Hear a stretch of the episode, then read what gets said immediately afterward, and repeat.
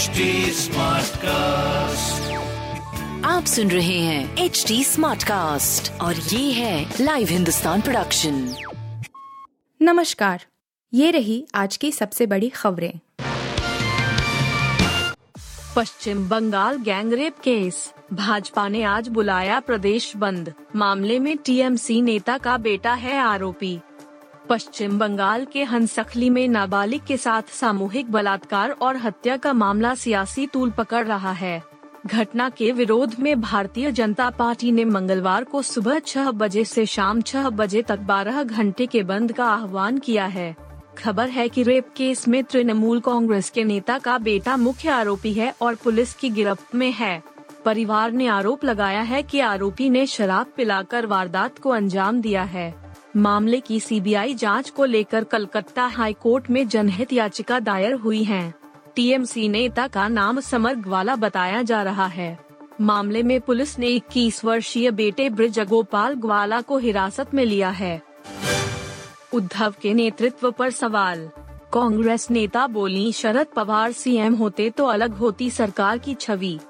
महाराष्ट्र की महाविकास अघाड़ी सरकार में तकरार के संकेत है। सरकार में शामिल कांग्रेस का मानना है कि अगर शरद पवार मुख्यमंत्री होते तो राज्य की स्थिति अलग होती।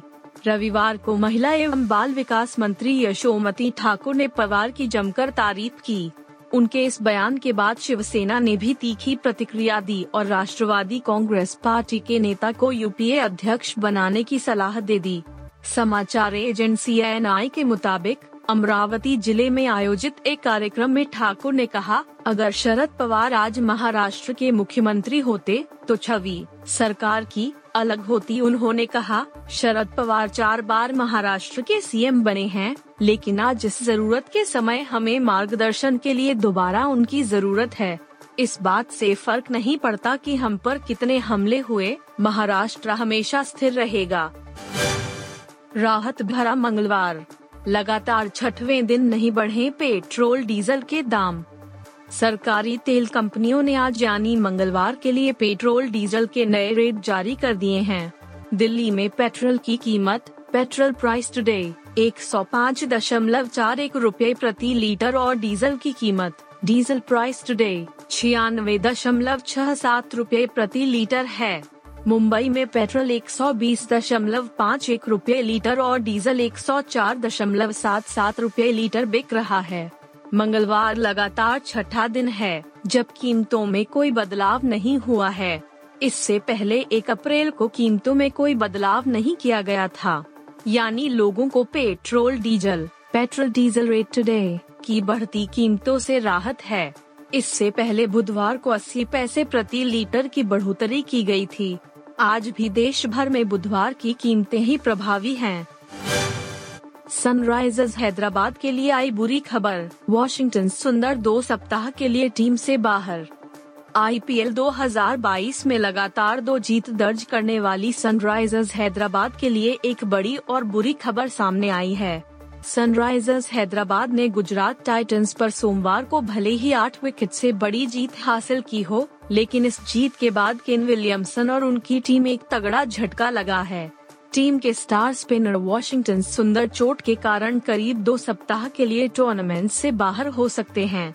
सुंदर को गुजरात की पारी के दौरान चोट लग गई थी और फिर इसके बाद उन्होंने मैदान छोड़ दिया था।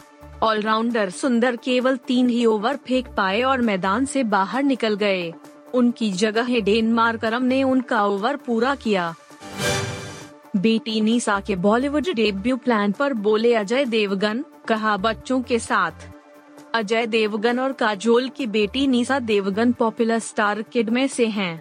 इस वक्त निशा विदेश में पढ़ाई कर रही है वह जब भी देश आती हैं, पपराजी की नज़रें उन पर रहती हैं।